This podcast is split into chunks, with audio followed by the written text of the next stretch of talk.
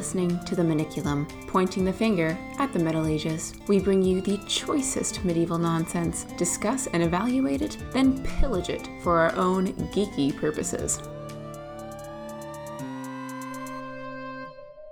Hey everyone, Future Zoe here with a quick note from one of our listeners. In our second Procopius episode, we talked about giving orcs Russian accents, and one of our listeners actually reached out to us and said, Hey, that's kind of problematic because it's how Ukrainians have referred to Russian invading forces during the present conflict, which is very dehumanizing. Uh, and the Russians are calling the Ukrainians Nazis and so on and so forth, and both terms are dehumanizing. We were not aware of this phrase, this colloquial term being tossed around. Yeah, I hadn't heard of it. Yeah. So our intention there was not to engage in any of that. I was not aware, Mac was not aware of those connotations. So probably, actually, definitely don't give your orcs Russian accents. Choose a different accent. Give them the cool, like, American accents that they do in Tolkien in The Lord of the Rings, the films, where they're like, meat's back on the menu, boys! Which I saw a great post implies that orcs in Mordor have restaurants with menus. So think about that instead. But yes, thank you to our listener for bringing this to our, our attention. It was not our intention to play into that dehumanization or anything like that. Yeah, I'd like to say not only were we not aware of that, but also while we're on it, one of the things the person who wrote to us brought up was the inherent problematic nature of characterizing any group of people as like a faceless horde, which is kind of what that's about. Yep. And honestly, I would like to extend that to saying like the whole trope of the faceless horde. Also, you don't really need that in your campaign. That's never how I've used orcs. That's so true, actually. And it's not to go on a whole rant here, but that's one of the things that I really like about Baldur's Gate. So if you haven't played Baldur's Gate 3, 10 out of 10, they did a great job. But I feel like we're in the point where you don't need to dehumanize entire groups just to have things that are quote unquote okay to kill, which is how orcs have been used in media, including Tolkien. You know, I'll, I'll definitely call him out there. So take a step up, take a step back, and make really compelling, interesting villains and not dehumanizing villains. Yeah. So thank you for calling us out. We were not aware of those connotations, so Thank you for making us aware. And this is exactly why we love communicating with you guys. So thank you so much to our listener who typed that into our website. Feel free to do that there. Feel free to do that on Discord, however you want to reach out to us. Thank you so much. We always have plenty to learn as we go through this this historical journey and present day journey. So, thank you so much. Yes, we apologize for the unfortunate implications of that anecdote. Also, I think this snippet we're recording now is going to get us another review about how we're oh lord what was it? Virtue signaling elitists. Yeah sure. Okay. If you're looking for an echo chamber this is the wrong one for you buddy. Anyway. Yeah anyway we should maybe stop this and, and air the episode yes all right onward Hello, listeners. We are back as usual. It is me, Zoe, your local. Local? This is a worldwide podcast. Anyway, I'm your game designer and medievalist, and I'm here with Mac, also game designer and medievalist. Depending on where you live, one of us may be your local medievalist. Maybe, perhaps. We are happy to be your uh, correspondence medievalist on call. Mm-hmm. So, anyway, to that point, check out our Discord. We're always available. Ask us weird medieval questions. Also, ask Mac your particularly weird scorpion questions on our Tumblr. We've got a Tumblr. We do Scorpion Sundays. Is it Sundays? Yes. Scorpion Sundays? It is Sundays. And just have fun discourse. The best bestiary posting is also going well. Also on Tumblr and on the Discord, so definitely go check those out if you want to get involved and see what there is to see about that. We also have our other ways you can get in touch with us. We have our Instagram, we have our Twitter and Mastodon, whatever short form content you prefer, you can find us on that. And we've got our website, which, hey, we revamped the newsletter. So, those of you who are subscribed to our newsletter, that's changed up a little bit to give you guys more of a sense of what's upcoming each month. You get one email a month. It's just, hey, this is what we're doing this upcoming month. Check it out. If you're not already subscribed, uh, you can just go to our website, stick your email in there, and we'll send you that. One email a month. And last but not least, we have our Patreon. So, if you are interested in having cool new bonus content and or just supporting the show, then consider becoming a patron. All of those links will be down in our show notes. And yeah, those are our usual updates. Check those things out. We've got lots of, of stuff going on this new year, so it's fun. And today we have had a request, I think a while ago, for this topic. Yeah, we got, well, kind of. We got a Tumblr ask about magic items in medieval literature. And since this is, in fact, something Zoe knows a lot about because of her master's thesis, we decided to do an episode yeah, on it. we're gonna do an episode on it. Possibly more than one. We'll see how it we'll goes. we'll see how much I devolve into just talking about my dissertation. We'll find out. But yeah, magic items. Magic items are super cool. And I did, in fact, do my dissertation on the nature of magic in the Middle Ages and what that looked like. And magic items are a part of that. So, terminology. Is it the project you do for your MA is a dissertation in Ireland? That's where you did Mhm, yours? mhm. All right. It always confuses me a little bit because it's it's an MA thesis in the US. Oh, really? They don't call it a dissertation? No, I've only heard dissertation over here used to refer to your doctoral Oh, project. interesting. No, I don't. I do not have a have a doctorate yet. I would like one. Sometime in the middle of your busy game design. oh, I know. schedule. Yeah, we'll see. Although they might pay for it. I, they might, you know. You know, I can I can come up with a, a new magic system based on what I do in my doctorate. So There you go. Yeah, I'll get that argument in straight away to the boss. But uh, anyway, yeah. So for my dissertation or thesis, we can call it a thesis. Either way, I kind of came up with a typology of medieval magic, what it looks like, how it works, and part of that was magic items. And unfortunately, because a master's is so much shorter than a doctorate, I didn't have time to dig in as fully as I would have liked.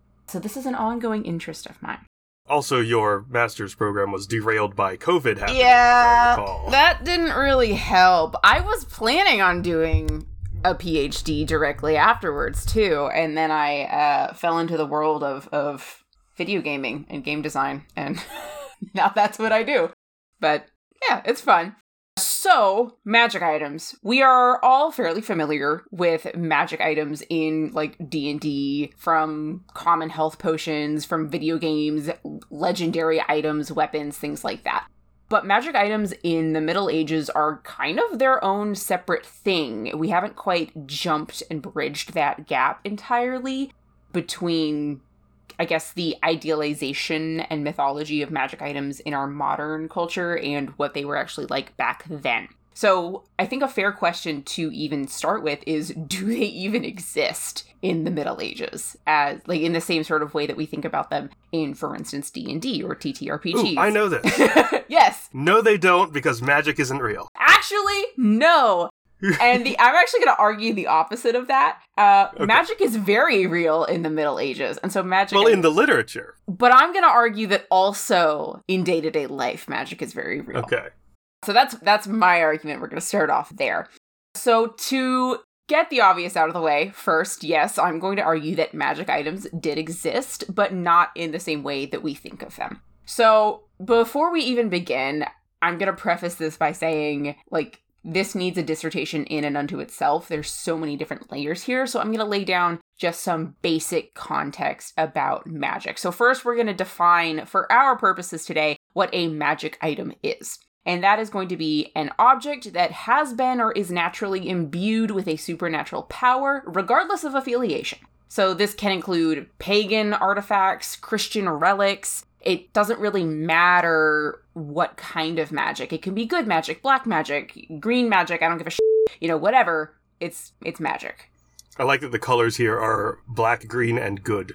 Yeah, well, there's there's this weird shift in the Middle Ages about like coloring magic and um what they called um negromancy.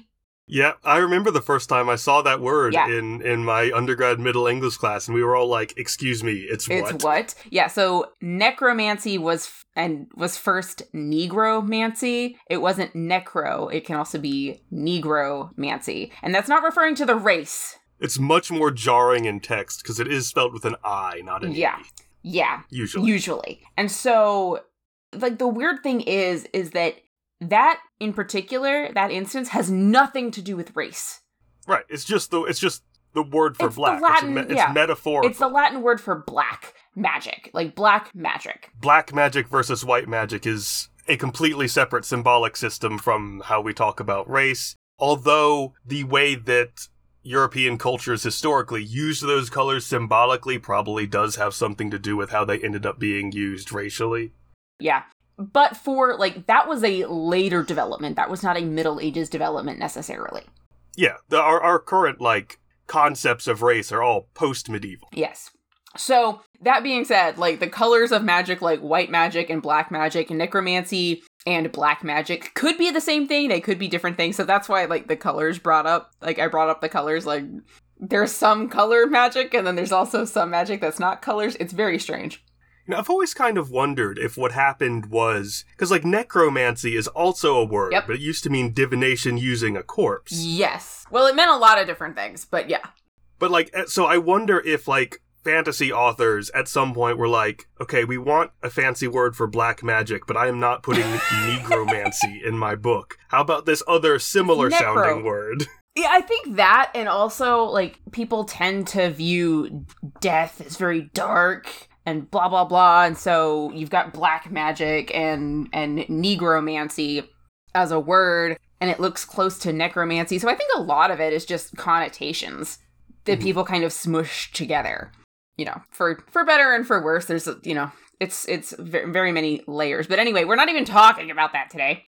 Right. Okay. No, you're good. Tangent. I'm so here for this. Like like I said, this is this is what I this is what I studied, so I will go off. But yeah, magic items can really be any type of object. They can be saints relics, a magic wand, a potion, a cure, an amulet, a gemstone, a magic sword made by giants, a fairy made axe. Even a communion wafer can be considered as a type of magic item. Uh, and we'll get into that. But when I am talking about magic items, I'm using it in a very broad sense because if you ask like a Catholic or a Christian on the street today, like, hey, like your communion wafer, like that's a magic item, they'd be like, no, it's not! How dare you! It's the holy body of Christ! And it's like, okay, yeah, that's a magic item. It's it's God in a wafer. Like, Insisting on the distinction gets increasingly absurd based on like where you're living. Yeah. So I remember when I was in Mississippi, a lot of like convenience stores and stuff would sell like little bracelets with a cross on them Yep. Oh, that were supposed to be like pr- basically protective oh, amulets, oh, yeah. but like which that's a magic item. Yep. But like no, it's not magic, it's religion. It's religion. That's that's different somehow. Yeah, exactly. And so one of the things that I dug into during my studies was the idea that medieval individuals were totally chill with using magic so long as it was the right magic. So that's another thing that I want to like state at the start is nowadays our culture is very science oriented and it's not, you know, religion is different, magic is different and we're science science science. And so people make the distinction between, oh, my real faith, my real religion versus this black magic, this evil thing. So, it, you know, modern pagans or witches or Wiccans will say, yeah, I use these sorts of magic and that's correct, but I don't believe in the Christian God, and that's fine. Or you'll get a Catholic who's like, oh no, that voodoo is just made up, but yeah, my faith is 100% real. And then you'll have other people who say, no, no, no, that voodoo is real. I don't touch it, and I'm a staunch practicing Catholic. And that kind of divide didn't super exist in the Middle Ages because you would have people who said, oh no, that black magic is black magic. I don't touch that shit. But yeah, I'll go to my priest for, you know, an exorcism. And that's fine because my priest is doing it. That's good magic. So the distinction of my religion is real and everything else is fake or non existent or do- isn't real was not something that medievals really thought of. Like the world is magic, things are supernatural, supernatural stuff exists. Right. Like I feel like in most pre-modern texts, when you're getting like, you know, these very Christian takes on other religions, they don't usually say like, our miracles are real and theirs are made up. They're like, no, our miracles come from a good place and their miracles come from a bad place. Exactly. But it's still all real. Exactly. Yeah, and so just to preface all of this, like when I'm talking about magic items, I'm talking about things regardless of, shall we say, supernatural source. I do think that that attitude I was just describing is somewhat inconsistent sometimes. Mm. Like you can't hmm you can't ascribe it to every pre-modern text. Like this is a thing that's always kind of bothered me. The Bible is inconsistent on that. Yeah. Like there's that story of Elijah, I want to say, and the priests of Baal. Yep. Where like the whole point is like my God can do miracles, your God can't do miracles, therefore your God is a false god. Yeah. There's that, and then there's also like they do do the miracles because they call upon whether it's demons, false gods, spirits, whatever, and they do do the miracles, but they're not as like- big as God. like there was there was that whole like test thing that Elijah did where the whole point was I can really do miracles and you can't. But then in Exodus Moses tries to do the same thing and the Egyptian priests are like no we totally can do miracles and that's not considered like a rebuttal. That's just like well yours are bad. Yeah, Like there's not a consistent stance. yeah.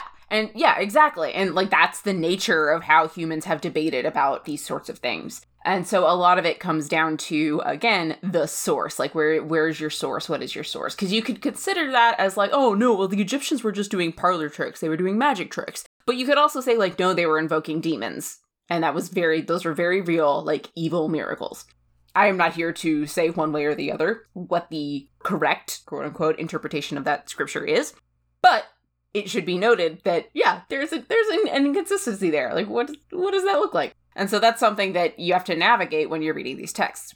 So there are really two ways that we can go about looking at magic items in the Middle Ages, and that is in a literary sense and in historical and archaeological sense. And so again, I'm going to break these down and then we're going to like dive in and like look at these sort of in context and understand like how do we read these different things? How do we adapt them into our games? What's the fun way of doing it? What's the like very pedantic literal sense of of looking at these items? So, from a literary perspective, magic items are um very dramatic and they are very symbolic and metaphoric in nature.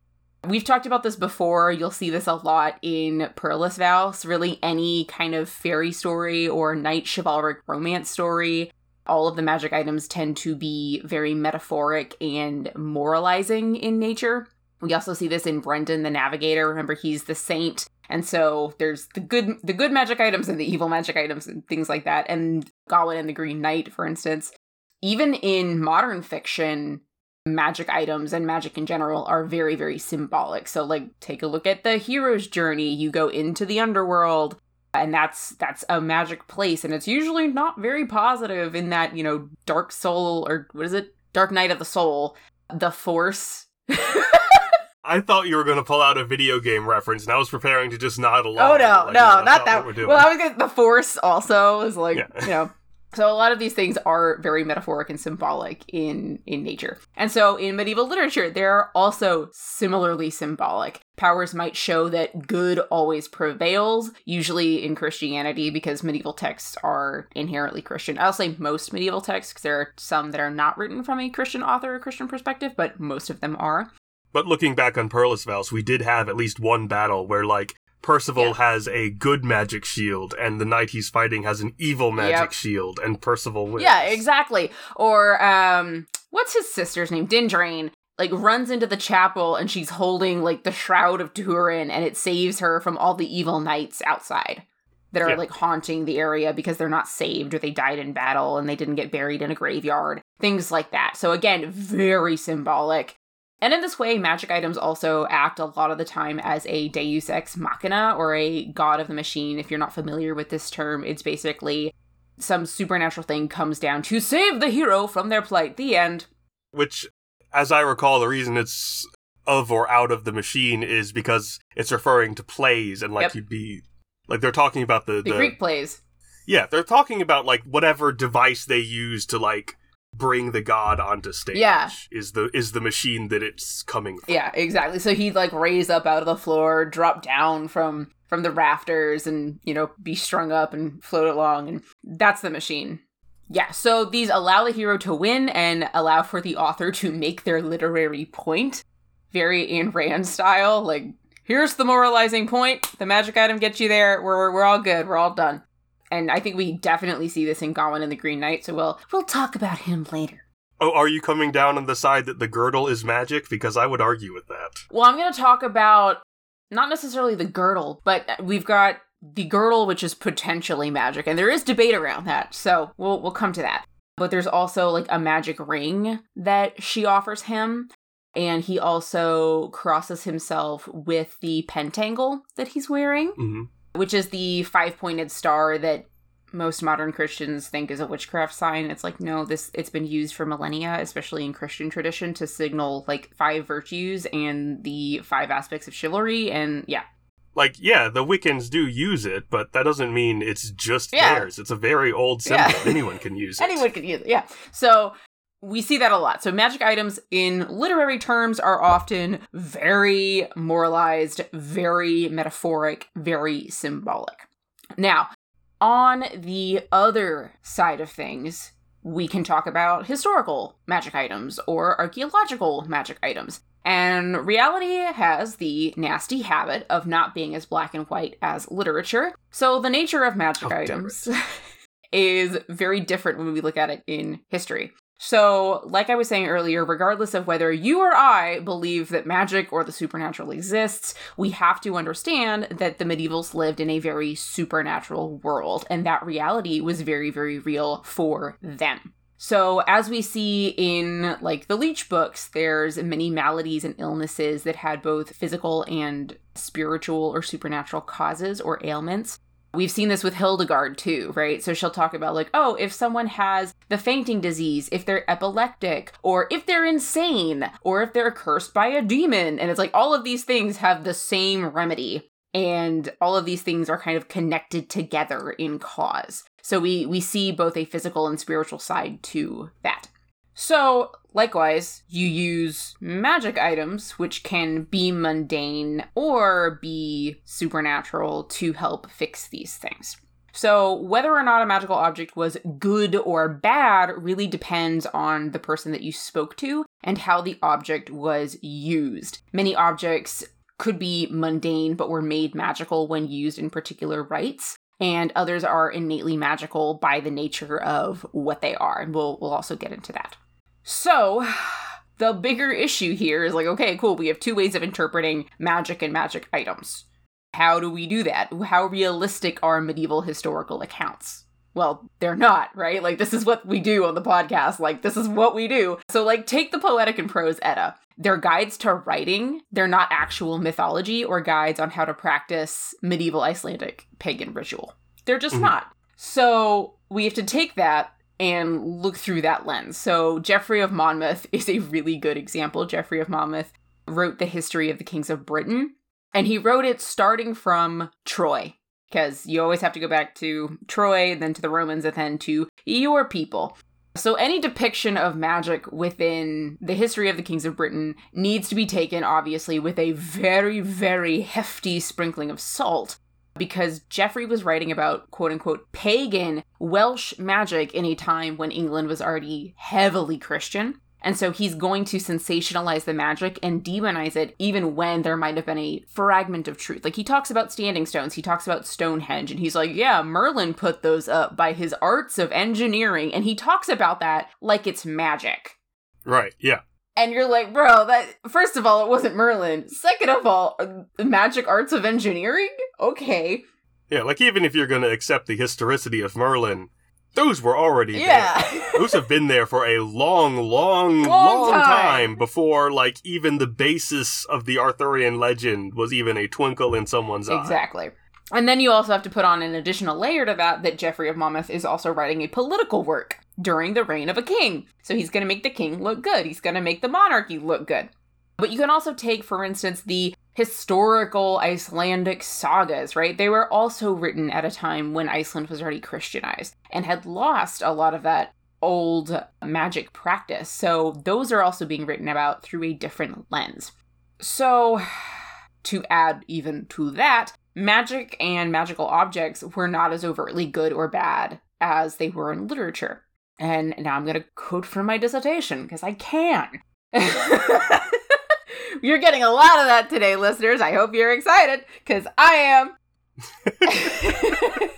so, the Catholic Church argued that saints and church officials were the only ones with the authority to control demons or invoke any sort of otherworldly type of magic. But the source of this control was often not as clear cut as the church desired. Bailey, who wrote several things about the nature of magic, and I'll, I'll uh, quote them down below. I've got all my sources. You can look at all of these things.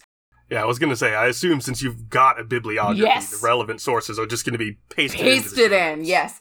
He and Kieckhefer are two fantastic sources for medieval magic, so I love their works. If you're looking for a more in depth guide, see them. But Bailey notes that, quote, a number of authorities became particularly troubled by common spells, charms, and healing rites, and other simple ritualized acts widely used by lay people, and also many clerics. Fearing that these rites entailed at least tacit invocation of demons, authorities judged them to be erroneous and therefore superstitious, and therefore not allowed. And this was fairly well warranted because many times medieval exorcists and necromancers used the same or similar formulas for radically different purposes. The primary conflict in this political and magical power struggle was whether magic was approved by the governing authority of the church, not whether the power came from demons, as oftentimes the church insisted. So here, again, this is a matter of sure, you're invoking demons, but are you doing it because you're a cleric and you're allowed to? Or are you doing it because you're trying to curse somebody and it's not allowed? I feel like this is how, like in modern politics, we talk about violence. Yes. Like, if you are an agent of the appropriate authority, then you are allowed Yeah. to use violence in the course of your duties. Whoa! But if you're not, then you're not. State sanctioned violence? Whoa! Church sanctioned magic?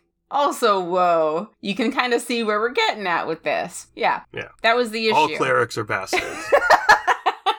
So folk who participated in witch hunts were also were less worried about people who practice magic as a whole because again, in this period, people just practiced magic. It was just part of life. But were either afraid, they were more afraid of the dangerous aspects of the craft and those who sought political, spiritual, and magical power over their opponents. So witch hunters would willingly participate in this type of magic through prayer, the use of talismans and relics, and in medicine. And many of these individuals did not realize that they were participating in the practices they condemned, perhaps even down to the specific formula.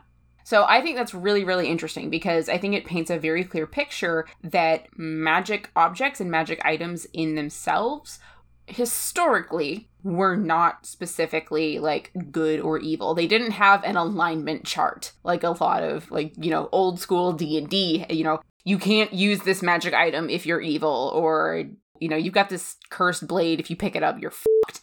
Things were a little more wobbly than that. so are you telling me that, like, that nine category alignment chart, that's not historically accurate? Ugh. Gygax didn't find that in some ancient manuscript? You know, if he did, he found it in a clerical text. that's that's what I think. Because to me it feels very much like people love little boxes and the church, the medieval church also loved little boxes and so if they could Mhm. say, "Yes, you're doing something good even if it's chaotic, we'll give you a pass." You know? But no, you're doing something that's neutrally evil. Like that seems very much like what the church would do. I think the medieval Catholics would really like the alignment chart. I think it would make things easier for them. I mean, based on what I know of the medieval church, I feel like they would be more inclined to go like, yes, this is evil, but it's lawful, so it's fine.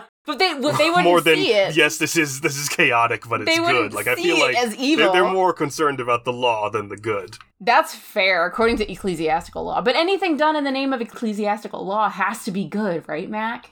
Yes, that's how that Yeah. works. Morality isn't subjective. What are you talking about?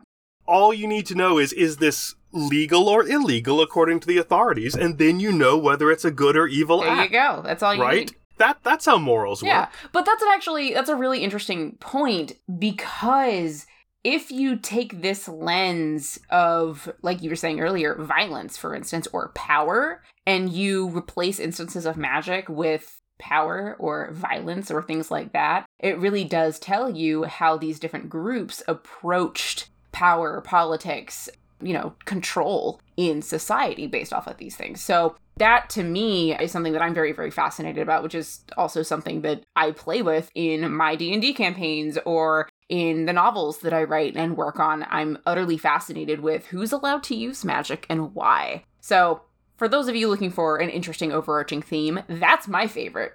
You know, why do wizards get to do this thing, but maybe sorcerers can't? Or is tiefling magic, warlock magic, is that good or evil? How do we define those things? Who's allowed to practice?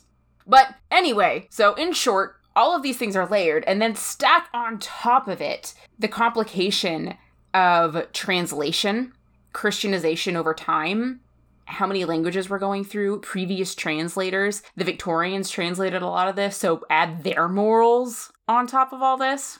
And they're well known for like basically just making stuff Oh, up yeah. to make it Oh, more yeah. exciting and romantic. So, all of that, again, like this deserves a massive PhD on its own, but there you go. But because this is our podcast and because I did a dissertation on this, I'm going to present the traits of physical practical magic that I think can help us define magical objects and how they behave. So, I've been working on this for a while. if folks are interested, I could do a full breakdown of this.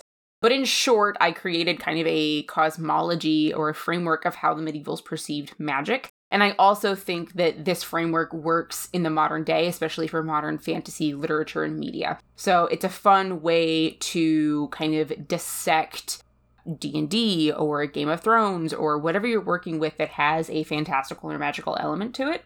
Use this if you feel like it. See if it works for you.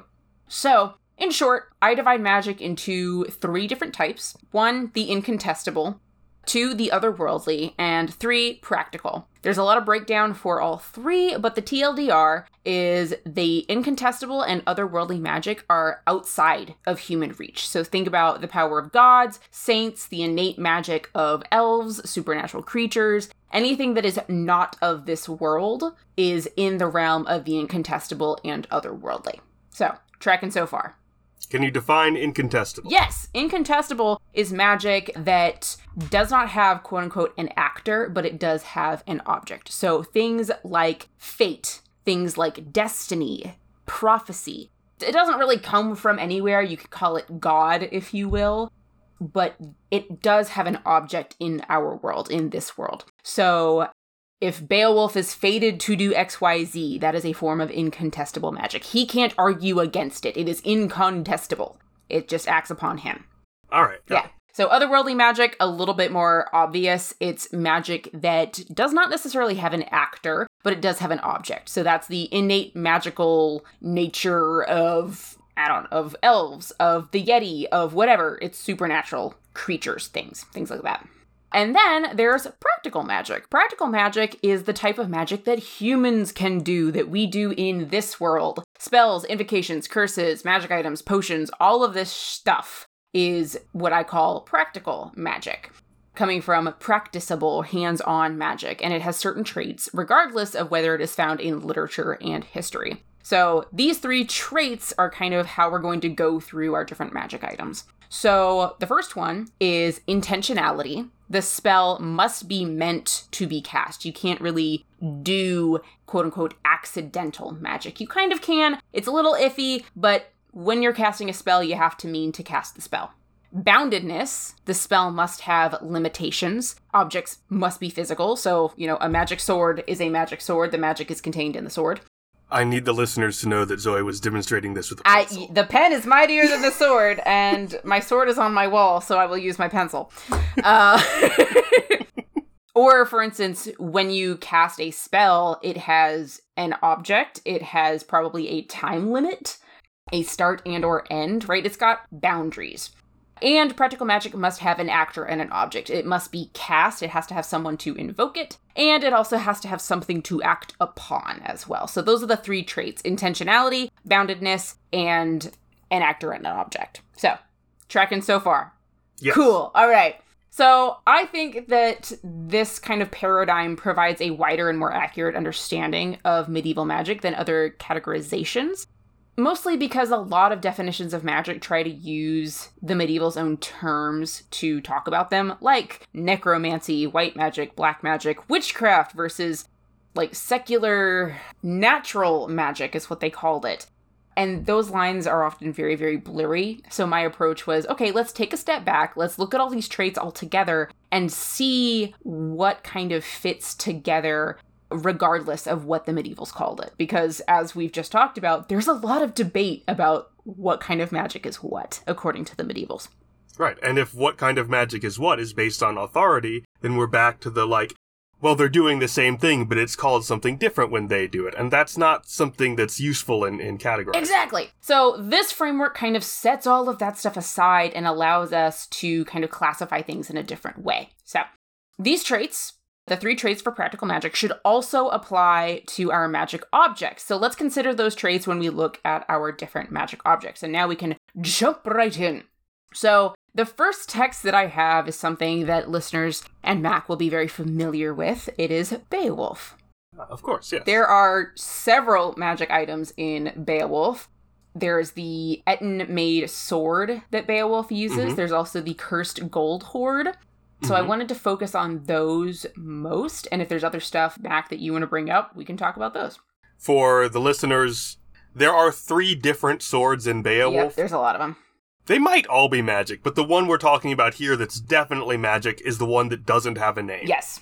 Beowulf also has Hrunting, Yep. which he is he borrows from Unferth, and that doesn't work. Yep. And then in the episode with the dragon, he has Naegling, Yep. which I think he accidentally breaks. He we don't know if it was magic or Yeah. not. But this this one he just finds. Yes. And it doesn't have a name. Yep. So let's talk about that one. So Beowulf provides a really interesting use of a magic item here. So in chapter two of Beowulf, this is the second episode of Beowulf. Beowulf is what? I've just, I've never heard it referred to as chapter two. Well, know, Carry on. There's like there's three different episodes. You've got the first episode with Grendel, the second episode with Grendel's mother, and the third episode with the dragon. So this is the Yeah, second okay. one. Grendel's mother is slain by an ealdsweord eotenisc. My old English is Mhm. terrible. As Beowulf battles the beast in her lair, he realizes that human made weapons will not pierce her skin. So Hrunting does not work in this case. Uh, and there's some interesting metaphorical reasons why, because it's been given to him by Unferth, a warrior who failed the king Hrothgar and would not go and fight Grendel, would not go and fight Grendel's mother. So metaphorically, this sword is it has to fail because it comes from a failed warrior, but also it's human made. Right? It's not it's not going to work. So curiously, the Etten made sword, that's what that that old English line means, the Etten made sword will, and Beowulf uses the blade to slay her. Uh, for the listeners, Etten giant. Giant. Yes, thank you. There's some distinction between Eotanas and Gigantus Mm-hmm. in Beowulf and in other Old English texts, but both are generally translated as giant, and we don't really know exactly what the distinction is. My dissertation advisor, Dr. Hughes, talked about it for a bit when I was in his Old English class, and the distinction he could clearly draw was whenever they're talking about something that was built hmm it, by giants, it's always built by Eotanas. Nice. That's cool. It's a cool distinction I hadn't heard before. Yeah. So, with that being said, Grendel's mother, this supernatural creature who is in the depths of her otherworldly lair, and Beowulf has gone in. There's sea monsters all around him, and he has to use this otherworldly sword to slay an otherworldly creature. And I say that using that paradigm again because the sword was made by giants. It was made with Mhm. otherworldly magic. It was imbued with that. And so the kind of magic item here is that sword. And so that's the first example.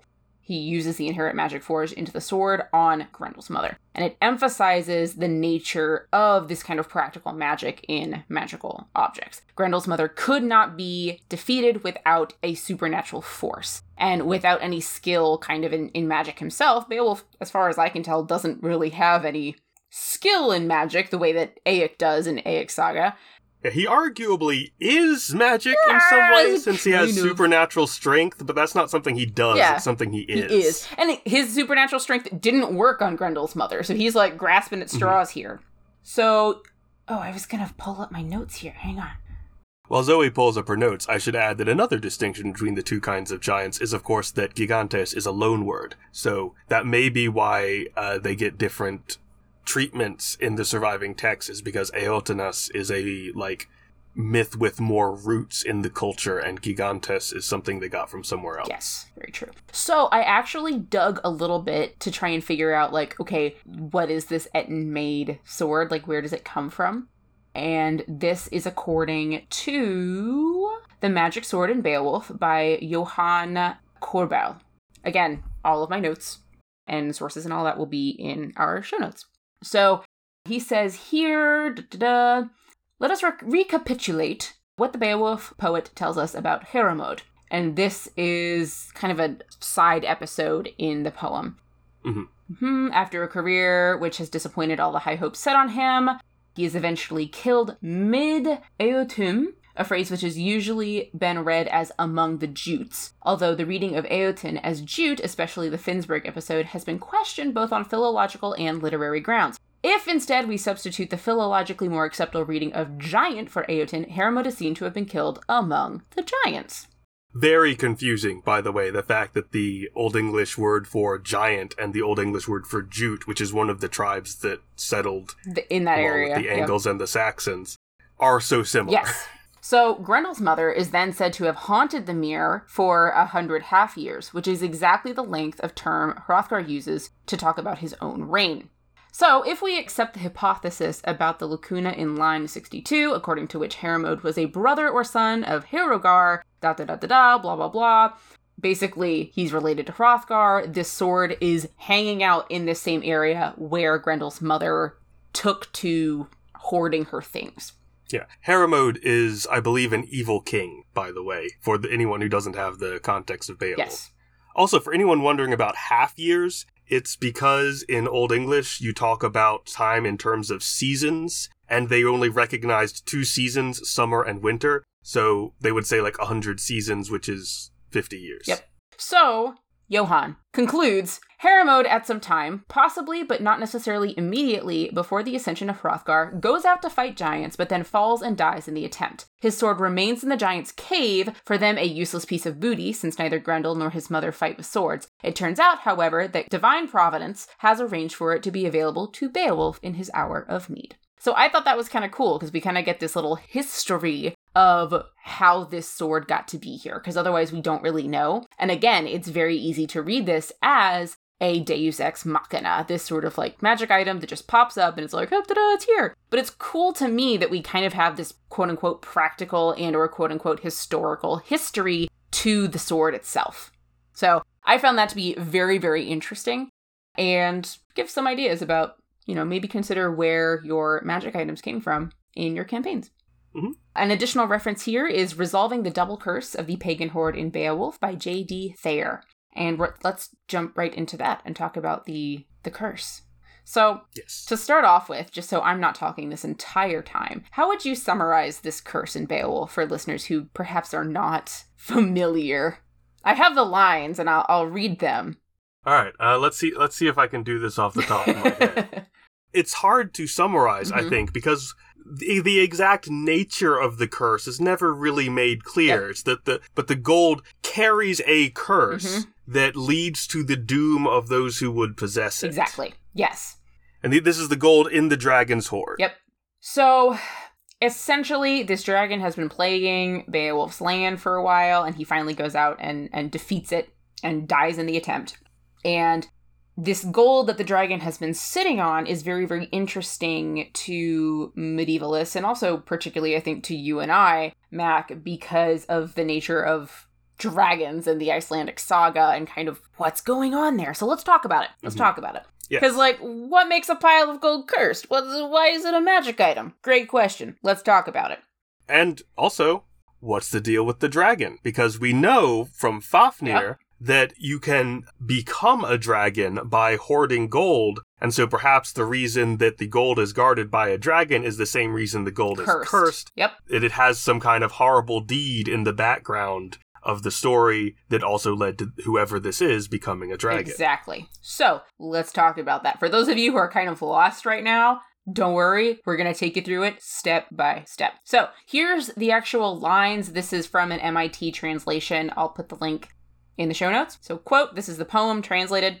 For all that heritage huge, that gold of bygone man was bound by a spell, so the treasure hall could be touched by none of humankind, save that heaven's king, God himself, might give whom he would, helper of heroes, the hoard to open. Even such a man seemed to him meet. Basically, only God can allow a chosen individual to not be cursed by this hoard of gold. Very Hildegard. Yeah. Like, this gold is cursed and it will lead to your doom if you try to possess it, unless, God, wills, it. Exactly. For princes potent who placed the gold with a curse to doomsday covered it deep, so that marked with the sin the man should be, hedged with horrors in hell bonds fast, racked with plagues, should rob their hoard. So if if you touch it, if you take anything from it, you will be hedged with horrors, held in hell bonds fast, and racked with plagues. And we do kind of see this because a thief does come in and steal a goblet out of the dragon's hoard. Hint, hint, this is where Tolkien gets the uh, sort of connotation, the idea of Bilbo creeping into Smaug's lair. Yeah, and Smaug is very clearly based on this dragon, Yep. as we can see in, for example, the fact that Smaug breathes fire, Yep. which is actually not what medieval dragons typically do, but it's what this one does. Yes, exactly. So we have this weird curse, right? We don't actually know what the curse is. And for our purposes, it doesn't matter because, again, one, the curse is intentional. Two, it is bounded by the nature of it being a giant pile of gold. And three, it has limitations. You're fine unless you steal it, unless you take it for your own. Leave it in the fucking ground, right? And so that's the nature of this magic item. We have rules, and all good practical magic, and you know, Brandon Sanderson would argue all good magic systems have rules. So we have the same thing here. So, what's going on with the dragon? Why? What? What is up with this? It's very interesting to me that every single person who comes into contact with the dragon or with the gold dies horribly. Even Beowulf, who kind of doesn't. Who, do they? Wiglaf survives. Wiglaf doesn't take it. He doesn't touch it. No, but he's there. He's there, and I'll I'll, I'll get back to that. He is there for the battle with the dragon. He's there for the battle with the dragon, but he doesn't do anything. He just he's like, "Oh, Beowulf, your sword," and he chucks him a sword. Yeah. Yeah, okay. Yeah. So to me, and again, the reason that the article I talked about earlier, the double curse of the pagan hoard, is because there's there's several layers of things going on here. Number one, the people who buried this gold cursed it, and then number two, a dragon came and sat on it, right? Mm-hmm. And as Mac was saying, this is important because dragons are not always dragons. They're not creatures. They are human beings that they're non-human human beings, as as Dr. Hughes would Right, put as it. Dr. Hughes so why don't why don't you talk a little bit about that? All right, so the phrase non-human human being is one of Dr. Hughes. I think he coined I think it. he It's one of his favorite little things. It's just a direct translation from Icelandic where humans are sometimes described as mennskir men, Mhm. meaning human humans. hmm which means there are non-human humans and that includes categories like elves and dragons and trolls and like all of these things that are people Yep. but not Humans. human Yeah. Which is very interesting because trolls I get, giants I get, elves I get, dwarves I get, and then you have dragons. right well i think i think the reason that dragons have to fit into this is one if we assume that they are people and not animals which in some cases they definitely are fafnir talks Mhm. Then we have to consider them to be in that same category. And also, using Fafnir as an example, we know that humans can become dragons the Yep. same way that humans can become trolls. Yep. I mean, it's a different process, but like it's it's analogous. Yeah. You become a dragon through exercising your greed Yep. and through hoarding wealth. For those looking for another connection, think Wen- Wendigos. If you if you're gluttonous, if you take too much, if you eat too much, you transform into a Wendigo for a, North American tradition. Same thing for dragons. Yeah. Actually, to since we're since we've mentioned Dr. Hughes several times, let me bring up another one of his his ideas. When I was taking his Beowulf class, he one of the things that he said that like he really wanted to know about the story, but that is is Nowhere. not really available. Who's the dragon? yeah. What is the dragon's backstory? What human did this dragon used to be? Mm-hmm. Is it one of the legendary figures that was mentioned elsewhere in the text? Or is this an entire other story Yeah. that we're just missing? Oh, I love that. It's also like Nagas. We've seen this in the the Great Tang records. People can become Nagas as well. So again, same tradition. And so it's interesting because apparently, and remember the line the line it said is no one of humankind could touch this without being cursed. So mm-hmm.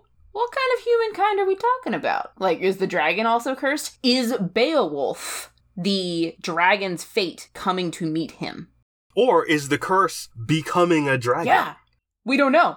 Like, we know that if you take gold out of the hoard, like, destruction comes upon you. But if you just go into the hoard and, like, stay there, What does that do? maybe that's how the curse manifests, as you, become, a, dragon. dragon. Yeah. So again, there's a lot of wiggle room around the magic item that is this hoard, but the curse is very clear and it sticks to the rules, and we see this sticking to the rules throughout the text. And so, you know, when at first glance you look at these things and you look at them in, a, in kind of this quote unquote literary sense of it being uh, like, oh, this is a deus ex machina, this is just a metaphor for, you know, Beowulf's doom and greed and humanity. It's like, okay, yeah, sure. That's a valid reading. I think it's a little simplistic. I think it's a valid reading. But when we start looking through this paradigm, we start looking at the internal logic of the hoard, of the curse, of the rules. And to me, there's a much deeper and more interesting reading there as well. So, hmm. food for thought. And so Beowulf also he destroys the dragon. I think it's I can't recall at the moment, but he kind of wanted to take it for himself. He absolutely Yeah. did.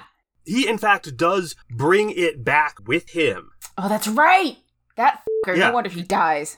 Because the ending of Beowulf, I've always thought it was an amazing ending, Mhm. especially for like a medieval story that has very different values than we do. Mhm.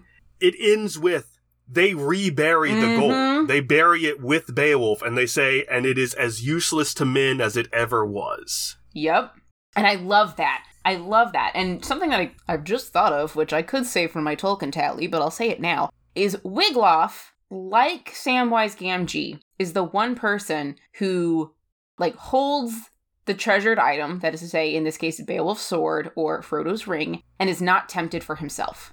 He gets rid of it. He puts it back. Wiglaf is the only one who can put it back. And Beowulf's kingdom kind of falls apart, and Wiglaf mourns this. And there's this mm-hmm. ongoing like sense of sorrow and loss over all of these things. So that's an interesting Tolkien parallel for those of you who are interested. But the rules of the curse are very clear. We have three, let's see, the dragon, the thief, and Beowulf. Three cases in which this curse has stuck. Yes. So there you go. Magic item number two, the Hoard and Beowulf. Another great reference here is The Dragon's Treasure in Beowulf by Paul Beekman Taylor. The next one that I wanted to look at is something that's a little bit more historical, and that's going to be the Leech Book in Hildegard and how we see magic items in medicine. So, there are a lot of magical remedies kind of sprinkled throughout the Leech Book, and some of them are more overtly magical than others. And these examples are kind of what I consider mostly mundane ingredients and some magical, but they kind of come together when you do the ritual and intention of magic itself. Mhm. Added note, I usually think that words and or language are necessarily involved with casting magic. That is a different dissertation for a different time, but we can kind of look at that later.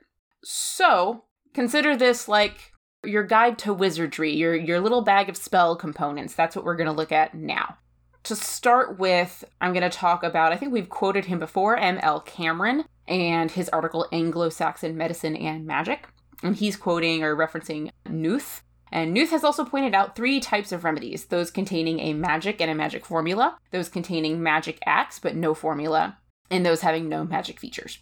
And he goes on to quote a shorter version from the Leech book, which I'm which I'm going to read through because Mac, you have the one. You're the one with the with the Leech book. I don't have a full copy myself. It's on HathiTrust. Oh, is it okay? I'll have to pull that up. So there's a couple there's a, a couple really like big magic ones, but I'm more interested in looking at kind of the more mundane ones. If you're interested in the really big magical ones, there's the Nine Herbs Charm. hmm What's the other one? There's the one that's like there are a few. four elf shot, which is very interesting as well. Yeah. The one I, I've spent the most time with is the uh, Æcerbot, which is usually translated as field remedy, Mm-hmm. which is a ritual for like restoring a an unproductive field that like where you're having difficulty growing crops. And that is more or less like fairly ritualistic kind of. Mhm. I guess that's kind of expected when you think about like casting spells. It's a little bit more ex- Yeah. ex- expected. To give, if I may, Yeah. Oh, please. uh, to give listeners a sense of it, it involves getting a priest to bless like clods of earth that you then set around and you say a little thing. And the aspect of it that's the reason I've spent so much time on it, because this is something that I, I keep tossing around the idea of writing an article about when I have, you know, time and energy. Part of the ritual is you go out and you find a stranger and you trade with this stranger to get a selection of grains that do not grow in your field. Then you bake those grains into a loaf and you bury the loaf in your field. I love that. Yeah, but here's the thing.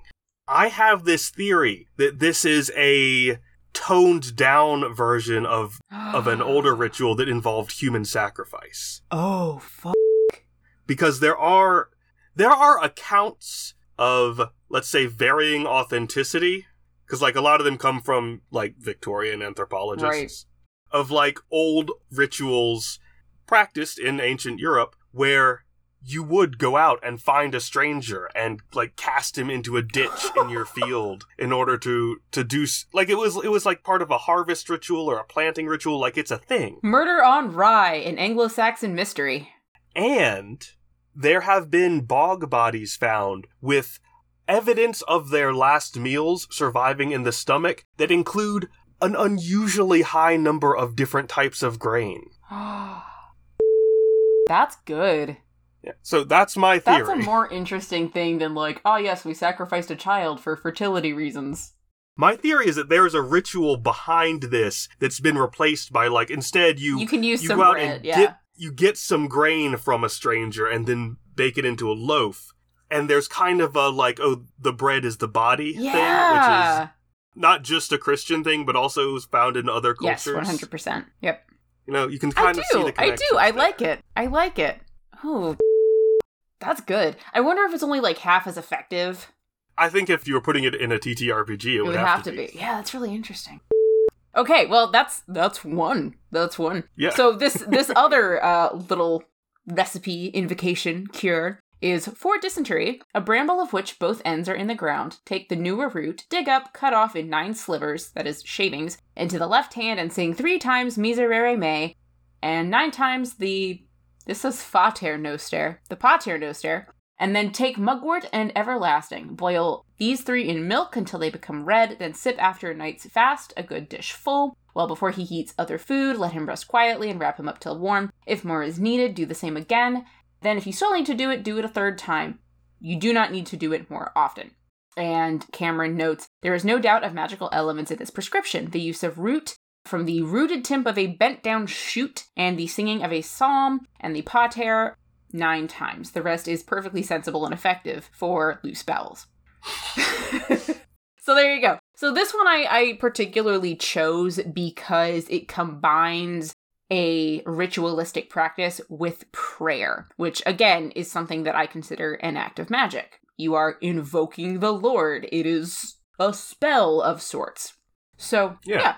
So for this and like a few a few other, you know, things in the Leech book are very much and we've seen this in Hildegard, like you, you pick out a pick out a stone and if you press it under the tongue or touch it to the body so that the strongness and the life contained in the stone come into him who is ill, or wrap the stone over a blister or a wound and get the sweat from the stone. So there are some cases in which you take these boring ingredients, right? You take this staff and then you stick the other end of it into the ground. And by doing these things and by singing this thing over it, you are doing the magic. You are making it magical. And now it has become a magical item because you're invoking it with that magic. Versus things like Hildegard stones, where these stones seem to innately kind of have an otherworldly power to them. Right, they fell off Lucifer's clothes. or Exactly. something. They're, they're his rhinestones. Yeah. That also somehow derive power from the yeah, sun. they and the sun is still not of this world, right? It's in the other realm. So even the sun itself is like invoking magical power into the stone and it's also of Lucifer's, you know, casting off, but also the stone grows. And so there's this weird sense of like supernatural presence in these stones that you can use. So that's an interesting example of this sort of practical medicinal magic that on the one hand you're using an innately magical item for and on the other hand you are creating something that is magical. Mm-hmm. So two different cases there. I also wanted to highlight Egil's saga and the runes that he uses because it's a really interesting case of messed up magic actually and kind of showing what can go wrong. So sometimes it's enough to speak the words and perform the ritual for this kind of magic to take effect. Even if the spell is in a language the caster does not understand, such as Latin, it may be enough that the individual knows the intent of the spell and speaks the words. Many early medical manuscripts, such as the Leech Book, hold these types of spells. These remedy books includes many invocations and prayers which the attending leech might not actually be familiar with. Like who knows if he actually knows Latin, but he could invoke because he knows what the cure is for. Yeah, there are a lot of little bits where it's like, and you say this, and you can kind of tell that, and like maybe it's real Latin, Yeah, sometimes Welsh, not. but like sometimes it's it's kind of mangled, and you're like, this was copied down by someone who did who did not know what they were copying. Right. And there's at least one instance where it gives you like a little charm to write, and it's just gibberish. Oh gosh, that's amazing. I, th- I think we did that for one of our early Leeches I think we corners, did. actually. Yeah, Because it, it's just like a string of characters. There's no way to pronounce it. You have to just read it out. read it one out. by one. Some feared that the wrong word would summon a demon rather than provide the magic that was sought to effect. Bailey notes, quote, a problem for authorities would have been to determine whether a witch fully understood her own words and whether she had delivered them correctly in Latin. Even a slight change in verbal formula, intentional or inadvertent, could corrupt a wholesome prayer into a demonic invocation. So, an intention alone is not enough. The language and performance of the rite are also integral to practical magic's application. This sounds like a reason to have the magical equivalent of the DMV, where you have to get your witch's license. I love that. I love that. Prove that you can say these words Yeah. correctly in front of our well, examiner. it, to me, it, it makes like the Inquisition and witch hunts a little. Well, I mean, they're a tragedy in the first place, but also like more interesting because I'm curious as to like were they quizzing these witches on whether or not they knew Latin? Could you fully condemn a witch who didn't know the words she was saying? Like, is her intent enough to do it, or is she not truly a witch because she doesn't know Latin? Or is it more dangerous if she doesn't? Like, if she does know Latin, then she's going to do it Yeah. right, and something will only go wrong if she means it to. Yep. If she doesn't know Latin, she could inadvertently summon Yeah. demons. And that's worse. That's a that's a good point. See, now I want a D&D character who like doesn't actually know the spells. they're just winging it the entire time. Like the wizard just like grabs his spell components and he's like, I don't know, chucks it together and all like all the spells. Maybe that's like an alternative to wild magic. Yeah, I was just thinking, like you could you could replace that by getting one of those gigantic like random wild magic effect tables off the internet and going like, okay, every spell this wizard has, just its only effect is roll on this I table. love that. I love that. Like you have a you've got a D20 chance. Like if you roll like depending on how good or bad he is and you can level up over time. Like Mhm. okay, at the beginning you're level 1, so you have a 1 in 20 chance of getting this spell right. Level 2, okay, you've got a 2 in 20 chance and you just level up like that. That would be hilarious to me. But anyway, so incorrectly performed spells could backfire or unintentionally harm the magic's object.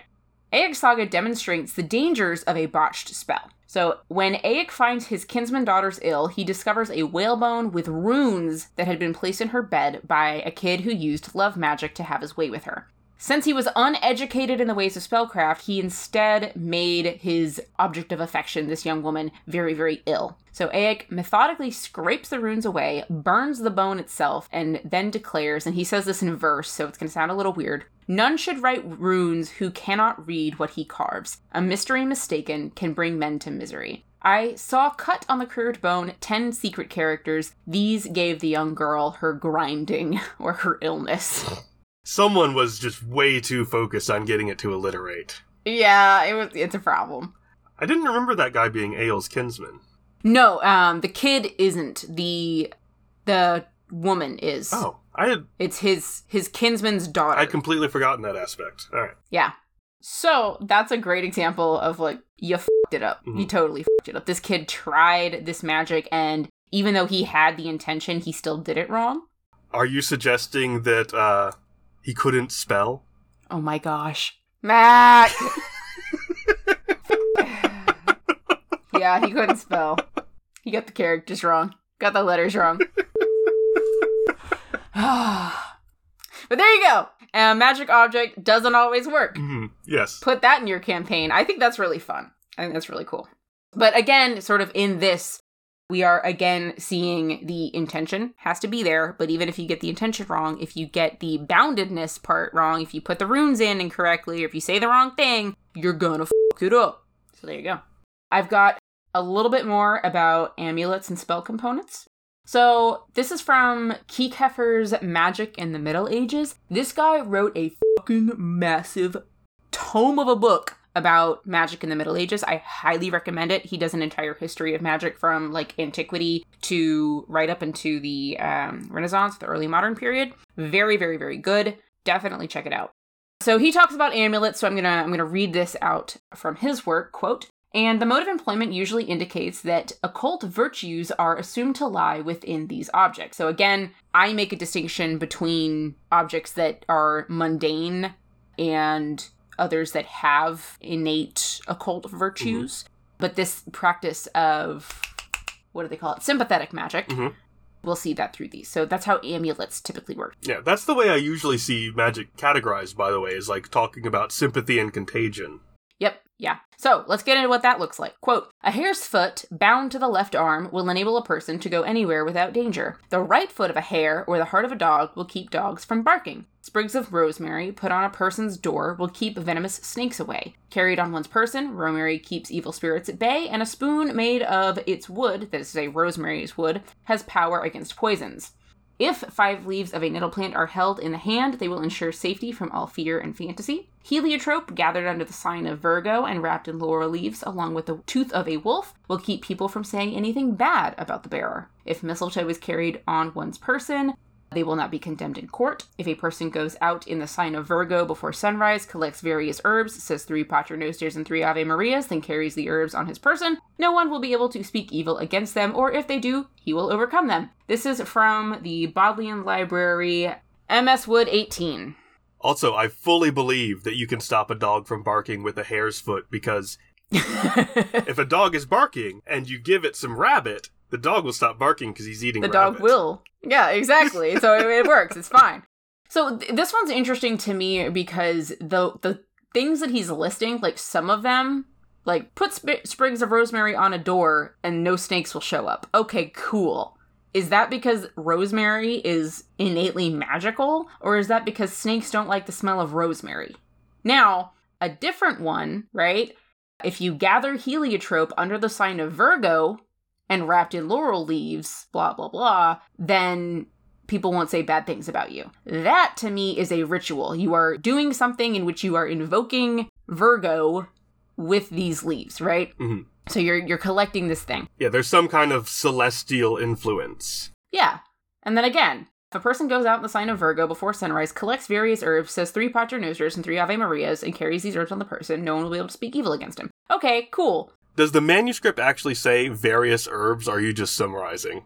No, it says collects various herbs. So the the identity of the herbs is not important. It's the process. Apparently, it's the process. Again, it's the process. And you're invoking the Paternosters. So to me, like, okay, if mistletoe is carried on one's person, they will not be condemned in court. Cool, mistletoe has innate magical properties. But then you've got these, like, various herbs, right? Hmm That's not what's giving it magical properties. The magical properties are going out under Virgo because you know the the shining light of Virgo comes down into these herbs. You're collecting it before it dissipates, and then you're saying Paternosters and Ave Marias. So again, there's a difference between whether you're invoking this magic into these magical items or whether they're innately magical.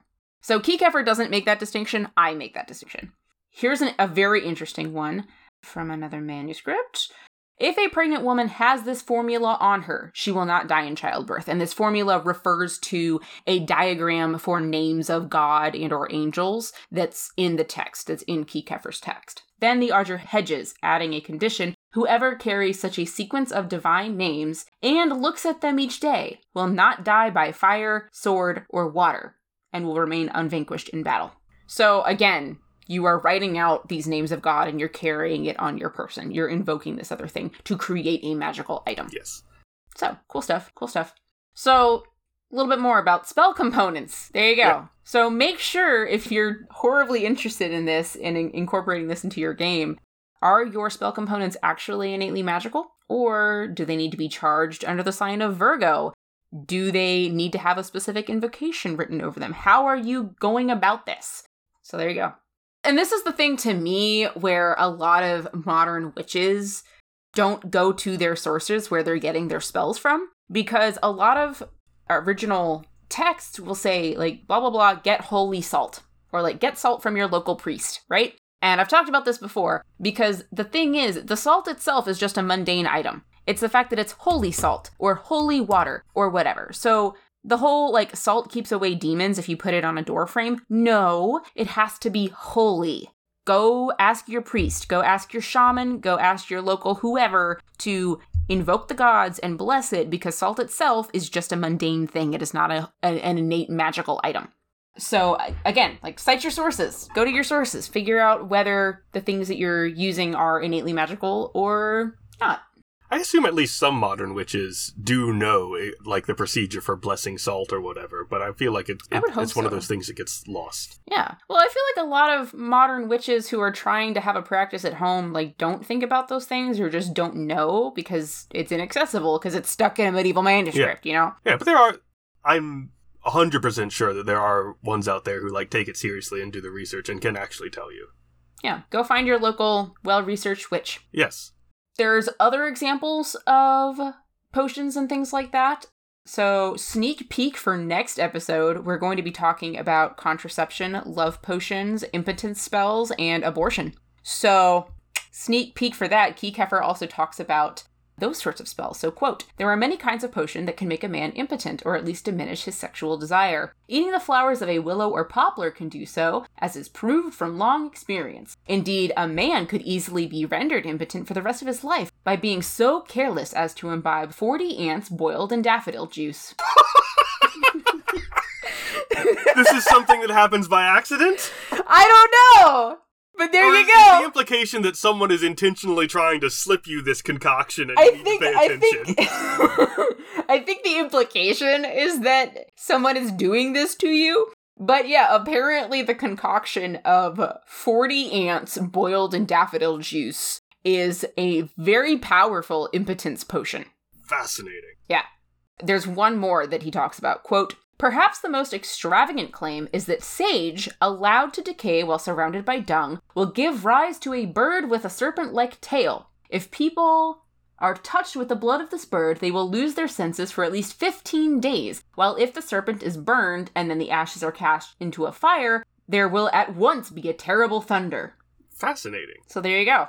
You can try these. You can do these. There is an illustration of chickens with serpentine tails in, I think, the Rutland Psalter, and I always kind of wondered what that was. I wonder if it's a reference to this belief. It might be. It might really I'll see well if I can find that and put it in the show notes. But since the British Library is down due to cyber attack, if I don't happen to have that image saved, then I can't. We can find it. But yeah, like the bird with a serpent like tail is a cockatrice, and I thought when they squawk, it is like thunder. It's supposed to be like thunder. Oh. That's what I'd always heard. There you go. So, moving along from our, our spell components and those sorts of magical items, the other major one that I wanted to talk about, which is a little controversial, is Saints Relics. Mhm, Yes. Are Saints Relics magical items? I mean, I feel like the answer is obviously yes, but it's going to be controversial anyway. it's going to be very controversial because because the and this this is just according to Wikipedia. So the Second Council of Nicaea in 787 taught that homage or respect is not really paid to an inanimate object but to the holy person. The veneration of a holy person is itself an honor paid to God. They also decreed that every altar should contain a relic, hmm which I think is interesting because I wonder how many altars have that now? Like, where? How do you source that many saints' bones? I assume most Catholic altars do, and I Yeah, like I, you can split them up, and you can have second and third order relics. Like you can you can generate these things. I guess that just seems like like where do you get those? Is there a business for that? Anyway, quote: "The veneration of the relics of the saints reflects a belief that the saints in heaven intercede for those on earth. A number of cures and miracles have been attributed to relics not because of their own power, but because of the holiness of the saint they represent. This is a belief held by the church today. It is not the item; it is the saint that is doing the magic." Question: Yes. In what way is this meaningfully different than calling on I don't know the power of the constellation Virgo or whatever? Great question. It's not. all of these magic things, you are like calling on some outside power, right? Like Yes, that's the whole thing. correct. Like that's why That's it's different from say science. Yes. Is that there is a supernatural entity somewhere, Correct. Yes. which is the same as with saints relics. Correct. It's just, again, as we said at the very beginning, a matter of, yeah, but like calling on a saint is okay, and calling on Virgo is not. So, because Virgo's just a star. That's what would be argued today. Although I don't think a lot of people actually do call on Virgo specifically, but you know, you've got like all the all these other figures. You've got the Yeah. Hecate, Mother Goddess. Yeah, for sure. For sure. All of these powers and whatnot. Like the Yeah, I'm with you. I object to them trying to draw this distinction because it feels like they do not know what they're talking about. I agree with you. Now, to jump into this, and I'm going to let Kieckhefer uh, state it because he writes it out very, very nicely. So, according to Kieckhefer, again, Magic in the Middle Ages, quote, even the unsophisticated in medieval Europe seem to have had a lively sense that the saints were real persons, subjects for both imitation and awe. They may still on occasion have treated their relics as magical amulets, but concrete evidence for this is rare. The danger for the historian lies in the temptation to strip away the religious context by a process of abstraction and then take the magical remainder as the essence of popular piety. They would scarcely have said that the improper use of relics or the Eucharist was an example of demonic magic, obviously. Demons might tempt people to such abuse, but the abuse itself did not involve the conjuring of demons, even implicitly. Nor was it a case of natural magic when the power being used came from God and the saints.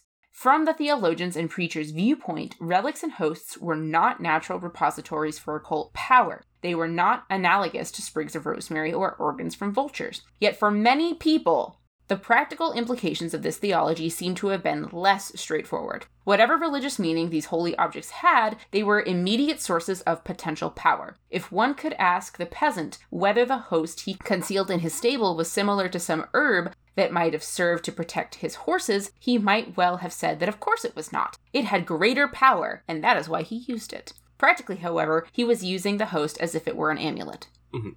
So, what Kieckhefer is getting at here is essentially no, relics are not amulets per se. But we see evidence of them being used that way, or at least literary evidence. Literary evidence. Yes, correct. And again, this is one of those things where, to me, the bigger question is like, okay, you can pray and call upon a saint. That's fine. Does the bone of a saint have any supernatural power? Or are you holding the bone and praying to the saint? And you're just holding it as an object of significance. Mm. That's the distinction to me. Because again, like if you get the Holy Host, it's been imbued with Christ's power, you stick it in your stable, then it's got more power than the rosemary soaked in Virgo juice. Yeah. I'm not even going to say anything. no. Uh, anyway, anyway, the host has more power because it comes from God, and God is a higher power than Virgo, right? So of course you're going to use that. This seems like a weird argument, though, because I could say, like, Yeah. I'm going to hold this pen and Yep. I'm going to pray. So the argument being made here is like, if you're holding a relic and praying, you're doing the same thing as me holding this pen and praying. Yes, that's what the church would argue for. Then, then why relics? And therein lies the rub. All right. That's why I think that medievals and quite frankly modern I'll say Catholics and or those who choose to put power in these things. Yeah, I, I feel like a lot of Protestants also do the Yeah. amulet thing. It's just not Yeah. a relic, but they It's like they, they have their little Like ro- you know, like um what are they called? What are the freaking the prayer beads? rosary. Rosaries, thank you. Oh, those Um, are those are mostly Catholic. Those though, are mostly See, now I've just got rosemary stuck in my head. Yeah, But like people wear cross necklaces and say like, yeah, it, it brings me luck, it brings me protection. It, like Right. people treat it that way. Right, exactly. And so the the kind of distinction here is oh, do I wear the cross necklace and I use it as a reminder to pray or like, oh yeah, when I touch it, I am reminded of God's love for me and that feels nice. Or is it like no, the power of God is in this amulet? That's the big question. I think the question is whether you can use it to repel vampires. That's a that's a good question. That's a good question. That should be the question to ask, like to determine whether someone is using it as an amulet or just as like a reminder, reminder. or a fashion statement is do you think you could repel a vampire with it? True. That's yeah, good point. So Kieckhefer is very careful about this one. I think functionally, relics are used in such a way that the bone or the object or the tooth or whatever it is is treated as though it still has an innate magical supernatural essence. Mhm. And if it does, then you're not calling upon the saint. You are using that object and calling upon like you're you're using it for the power that is contained therein. Yeah, if the object has no significance, then why is there an object? Right. Right. Like Hildegard is talking about the innately magical properties of these stones. She's not calling upon Lucifer asking for him to charge the stone. She's like, I've already got the power I need in the stone. Right. But she is to an extent also calling on an outside power by saying like this got its power from the sun and it has Exactly. this history that I l- have linked to I guess it's not biblical history because the fall of the angels isn't in the Bible. In the Bible, well, Christian uh, doctrinal history. yeah, I've, I've linked the, I've linked the history of this stone to Christian doctrine, and I, am telling you that it's been charged by like the sun in some way, yeah, and therefore it has power, but that power comes from outside, which is exactly. kind of the kind same of the thing. same thing. Exactly. So I'm not going to make any like I've made my pitch for cool relics in how they were used contain kind of an, the innate power of the saint. I also think that like people do actively pray to those saints. Like that's two different things to me. Like there's there's the saint that you're calling upon in heaven and then there's also the power in that object. You can do both. You can do both. I'm not saying whether one's right or one's wrong or whatever. I'm just saying this is how they were treated. So take that for what you will. Yeah. It's a it's a complicated little practice. But there you go. So I've got a couple more examples. There's a potion that Merlin uses in the history of kings of Britain. I know my medicines to change the human form so that in all things he may appear as the very same form as him whose form I have imprinted. Thanks for that lovely translation. This is is this the story about Arthur's conception? Yes, yes, Yeah, it is. that. Yep. The text infers that a magic potion has a medicinal quality. Whatever Merlin did to create the draught mixes both medicine and magic. So again, we see this kind of being bundled together with practical mundane things and magical things. So there's that. And then other examples that I was thinking of off the top of my head are Gawain's girdle. There's Yonec and the ring of disappearance that the old maid had. hmm And that I want to remember when we talked about that. What? The old maid? Yeah, the old lady had it. No, she didn't. The protagonist. Or was it had Yonec? Yeah, the Yon- Yonec had it. Remember, Yonec was a fairy. Yes. So clearly he's getting his magic powers from magical places. Right. Also an outside influence. Also an outside influence. And also shapings. I thought about the shapings from the Icelandic sagas. Or no, which one was it? The Volsunga saga. Mhm. Yeah. And those are the hides of animals that have been imbued with their spirit so that when you put them on, you shapeshift into that animal.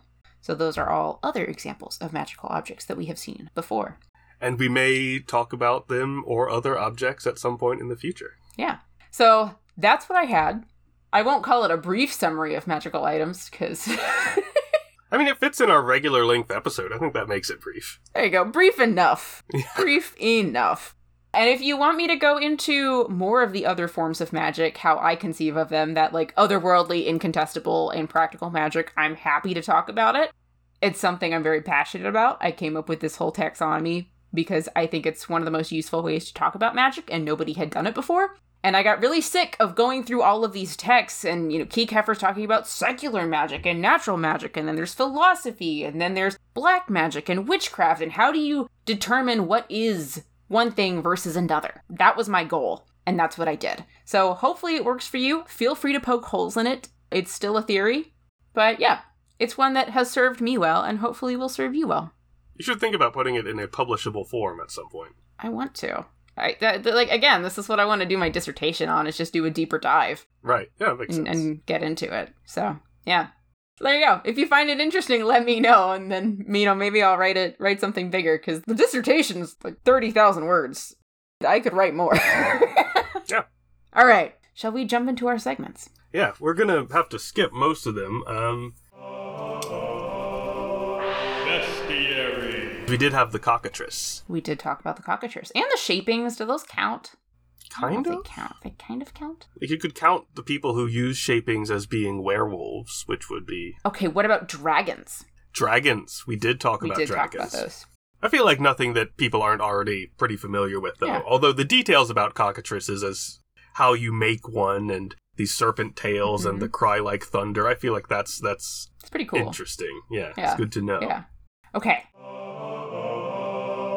Grandme de Gomez. So let's actually get into how we use this stuff in a D&D game. All right. So the idea that I wrote down earlier, of, I, I've only got the one, but I'm sure that like the others will suggest themselves to me. For sure.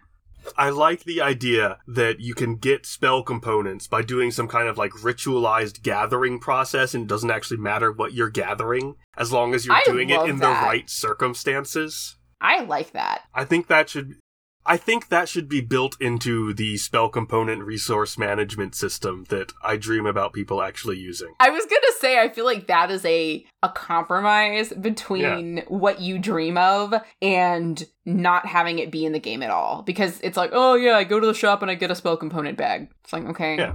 I feel Cool. like it should be an available option. Yeah. Like, okay, normally you need this list of things, but look, if you're in a situation where you don't have those things and there's no way for you to easily get them, this is a ritual you can do to maybe get a replacement. Yeah. You have to do it under under the right circumstances, maybe you have to roll for it, but like it's how you could substitute something in. I like it. Roll to gather spell components. Yeah. And what if, like, if you fail your roll, maybe they go sour. Maybe Mm-hmm. it doesn't work. You don't know whether your spells are going to work the next day if you use them. Yeah. That could be really fun too.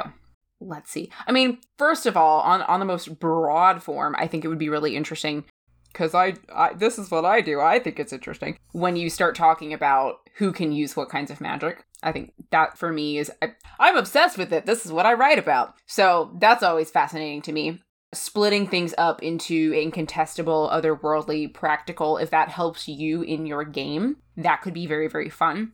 Especially, I think sometimes we have a tendency to blur the classes together. Like, what's the difference in, in magic between a cleric versus a wizard in how they spellcast, or like a sorcerer versus a cleric? And it's like, well, where they source their magic from. But how mm-hmm. can you emphasize that in your game to make that player feel really special or to give them their own kind of a quest or things like that where, you know, maybe sure they're a paladin, they don't want to break their oath or test that. So how else can you kind of play with that? Okay, well, try dealing with incontestable magic and how they pray. Maybe there's a ritual they need to do. Maybe they need to roll for that. What is their destiny? How can you play with fate, dreams, those sorts of things? I think that's really fun. Yeah, I feel like, like a lot of that is suggested by the rules. Like Yeah. I don't know about fifth edition. I've never. I don't think I've ever read the fifth edition rule books like straight through. But at least in previous editions, there was like these distinctions were made. It's like okay, if you're a cleric, you need to pray, and and like that's something that theoretically you should be acting out. And if you're a Mhm. wizard, you need to gather spell components, and theoretically that's something you should be doing. Mhm. But all that stuff just kind of gets gets hand waved as to okay, it's the next day. Everyone has their spells again. Right, exactly. So what does that actually look like? And this this might be an opportunity, a paradigm to use to play with Yeah. that. Putting more focus on that could add more interesting character moments to your game. Mm-hmm. Mm-hmm. I think playing around with that spell idea that you had for the bread versus like human sacrifice. Mhm. First of all, that's funny as hell. And second of all, the idea that maybe a community feels like it's they're losing their magic, man. Because they've adopted different customs or they don't know the old ways anymore. And Mhm. like this, you know, this one old crotchety grandma is like, I've been trying to tell you for hundreds of years or whatever. And so maybe there's a quest hook there or something that you can dig into about spells only being half as effective without having to use, you know, like anti magic items or, or whatever. Yeah, like we've adapted our rituals over centuries to be like easier to do, more Mhm. convenient, less uh, dark in some ways, Yep. and suddenly we're kind of realizing that none of them really work anymore, and we don't remember what the originals were because that was generations ago. And Yep. You have to rediscover that. Maybe Yeah. that's a character, you know? You're like, well, my my people have kind of lost their magical oomph, so I'm trying to rediscover what that was. And so you can you go on this uh this character quest to rediscover your ancestry and your past. What else? Ooh, the idea, what did we talk about? Whether you're getting the the language right or wrong and inquisitions and and Yes. things like that. I think you could immediately pull that into a game. Yes. I like the idea of an organization that operates like a cross between the Inquisition and the Department of Motor Vehicles, Yes. where like they just show up and are like, "All right, take this examination mm-hmm. or else." Like audit. You get audited for your Yes, they come by and audit the spellcasters. Spot check. Are you prepared? Are you ready? I like that. I you like lose that. your license over this. Yeah. Or again, like we talked about this wizard character who doesn't actually know any of the words, so they're just gathering their ingredients, or maybe they they messed up their ritual, and so they're trying. And level one, you start with you know a one in twenty chance, and you you work your way up as you level up. Talking of not knowing not knowing things and not knowing words. All right, so say you've got a spell where the original wording is from a language that the people who use it did, don't speak, and so it's been like kind of screwed up over the years, mangled a bit in translation, like the example of like Latin words in Mhm. English texts. Yep. If the spell still works, what does that mean? Like, what does that mean for like the structure of spellcasting? Like, if someone who does Yeah. speak Latin comes in and is like, "You're getting all of these words wrong," and the spellcaster's like, "Well, look, there's a I I did the fireball. It's right there." Yeah. Yeah. What, What, does does that, that, imply exactly? Yeah. There you go. That's see that's so much fun to to play with cuz for me I'm like, well, the intentionality's there, and so if the the intentionality's there, the spell works. Yeah. You know, for the most part. But also again, like having a situation or having a quest hook or something where somebody fed up their magic and now you have to figure it out. Like that kid who the young woman who who got ill because her unrequited love wanted to cast this love spell and he messed it up. Yeah. That I think is a fabulous quest hook. Yes. All right, I'm going to expand slightly on that on that previous thought I had. Oh, please do. All right, so Latin speaker, English speaker, spell casting, that whole thing. What if the mangled version works better? What does that mean, though? I would suggest that you could make a kind of world building thing where, like, okay, the original worked because that Latin phrase kind of happened to sound a little Oh like gosh. the actual spell. Oh my gosh. And over time, as it's been like being taught to people who don't actually speak Latin, they've been doing a little, like not intentionally, but they've been like gradually going, Vowel shift. if, if I, yeah, if I pronounce it this way, it works better. So I'm going to pronounce it that way from now on. That must Oh be right. And so they've been like improving on it and getting it closer to the real spell without really realizing that's what they're doing. So does that mean that there is like an all-knowing source of like there's there's a true language for spells? Because I feel Yeah. like that's what you're implying. Yeah, I think that's what you would have to, you would have to do is like there's some kind of true language like uh Eragon I don't know if anyone else grew up reading Diane Duane's Wizard series, but that kind of thing. Yeah, Eragon does it too. Yeah. Well, I, look, I grew up reading Eragon. I liked it. That was the first fantasy book I think I picked up and fell in love with because C.S. Lewis didn't do it for me. So I liked C.S. Lewis, but also I didn't realize it was Christian until years later, so you know, I that's probably a, a difference. Like, I fully didn't make that connection. Well, I was thinking about this the other day. Like in third grade, we did the Greek myths, right? And we didn't do like the PG Greek myths. We did Mhm. like, oh, the satyrs go and they kidnap the ladies because they're real pretty. Like that's what we did. And so then in fourth grade, when we read the Chronicles of Narnia, when Mr. Tumnus was introduced, I was immediately like, nope, nope. To be fair, he's a faun. Yeah, yeah, but like the difference to like, you know, fourth Yeah. grade me was like, nope, it's got hooves, I don't trust Yeah, it. I don't think I could articulate the difference now. so yeah. So I blame I blame the order of events for that one. I don't know why my teachers thought that was a good idea. I was like, what like yes of course lucy's just gonna go up to this guy i was like no hasn't she read her greek myths doesn't she know what's going to happen she did not she did not i didn't trust him for the entirety of that book i was like he's gonna turn man awful That's genuinely pretty funny. all right anyway anyway anything else that pops up Mm. I mean, you've got plenty of different spells you can try if you want to incorporate those. You've got, you know, gathering heliotrope. I think an astronomy, an astronomy witch or mage or wizard would be kind of cool. We didn't talk about that at all. Yeah, that's that's something that we see a lot in these medieval magical things. Actually, is the relevance of astronomy and astrology, Mhm. which to them were basically the same thing, I guess. Yeah. But like, I feel like there should be a class that actually takes all this medieval astrology slash astronomy Yeah. into into account. And uses it, considers it. Yeah. Another thought I had. Yes. This is something I may have talked about before because it's an idea that I, that has occurred to me before.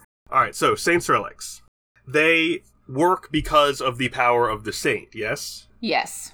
What if the saint doesn't like you? What if the saint like objects to you? Like Saint Nick? Yeah, like if if you are praying to Saint Nick, And he's like, nah, f you. yeah, he might hit you with a cart. Saint Nick in the drive-by. Or can can relics act autonomously? That's a good question. if you have like the sword of Saint George or something, is it just gonna sit there with there's an evil dragon, or is it gonna go and do its own thing? Can it fly around? I feel like it should be able to. I feel like at that point you're getting into the otherworldly and incontestable magics. I would say that's the being coming in and acting, not the object. Right.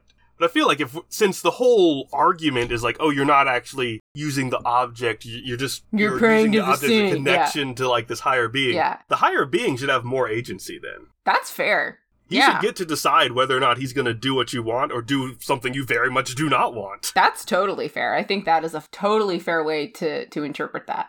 I like that. That's great. All right, should we do the next one? The Tolkien Tally.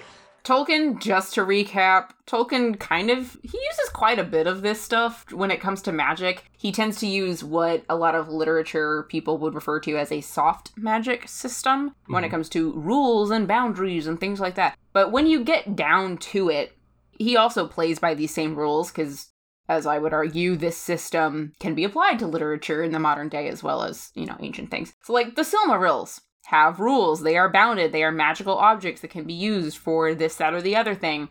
We've also talked about the gold and the dragon and Smaug. What we didn't talk about was the gold curse, because there is also a gold curse in Tolkien. Oh, that's true. That's right. Yeah.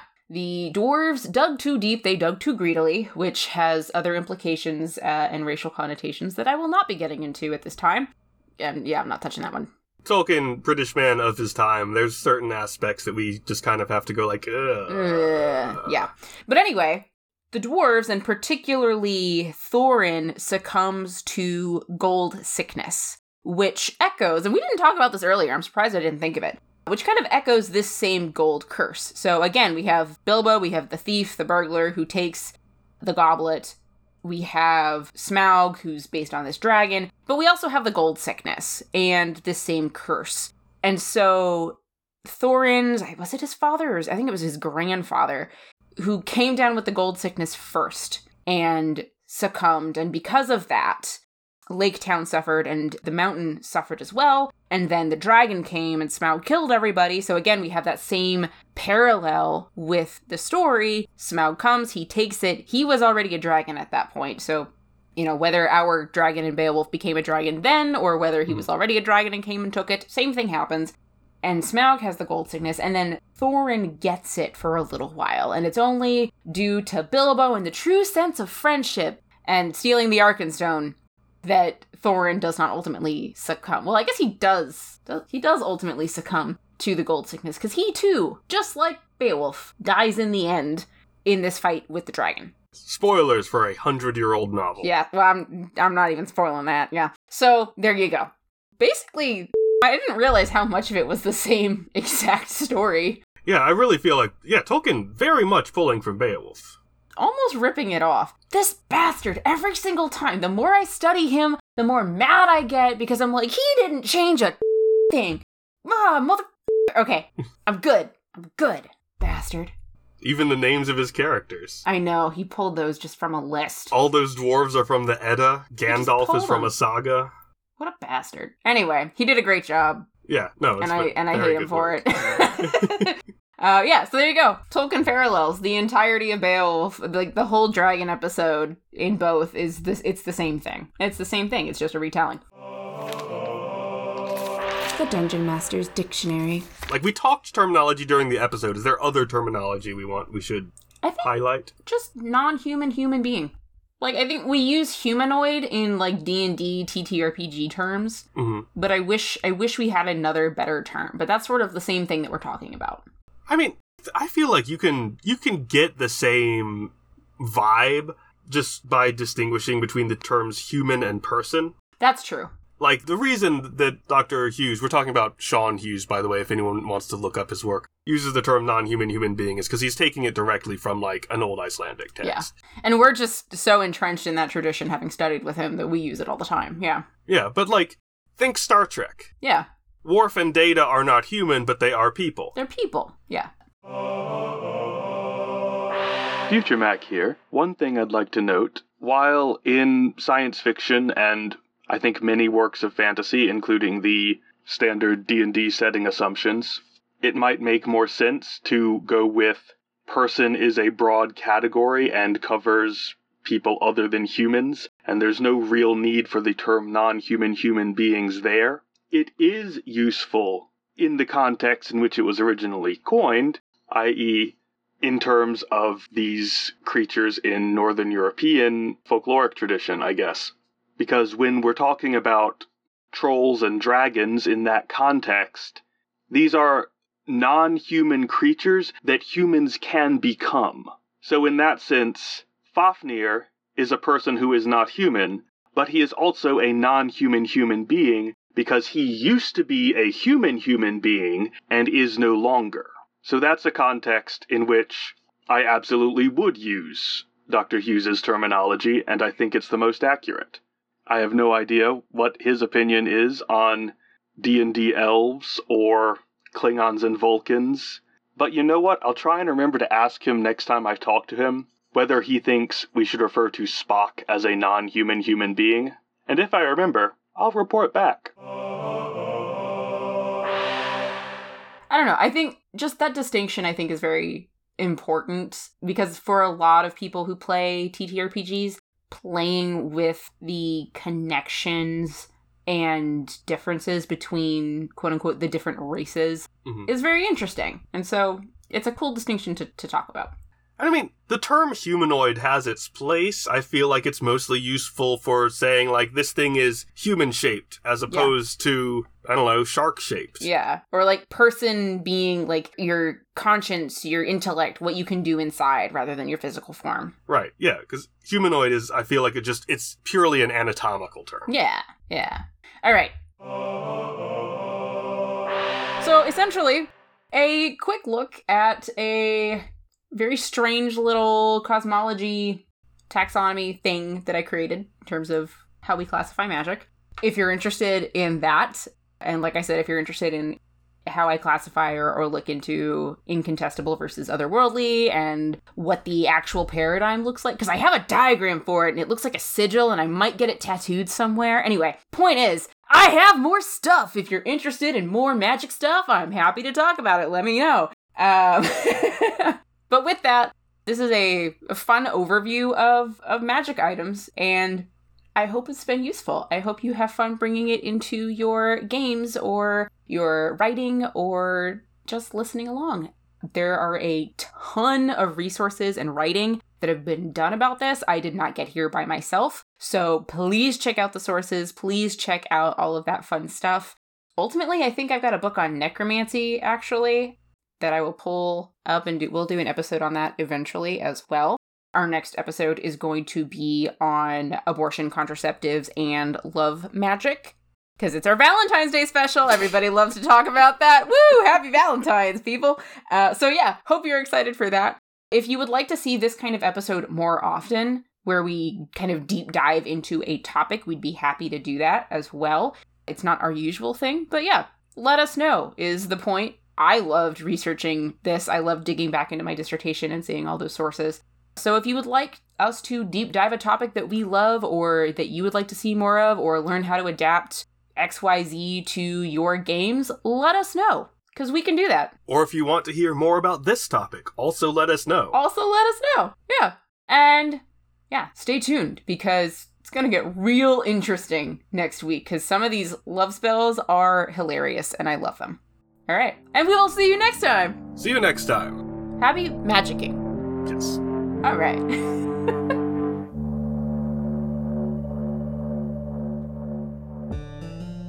Thank you for listening to the Maniculum Podcast. Please consider leaving a rating and review on iTunes to help support us. If you're interested in exclusive merch and continuous exclusive content, consider becoming a patron on Patreon. To see our sources and our notes, check out our blog on themaniculumpodcast.com. And hey, come get involved in our community. We have a Discord group that you can join, and you can find links to our server on our Facebook group, The Maniculum Podcast, our Twitter at Maniculum, and our Instagram at Maniculum Podcast podcast. Original music by Walker. Check out their project Sugar Glass on Spotify. Many, sorry, many early mid, blah, blah, blah, many early medical manuscripts.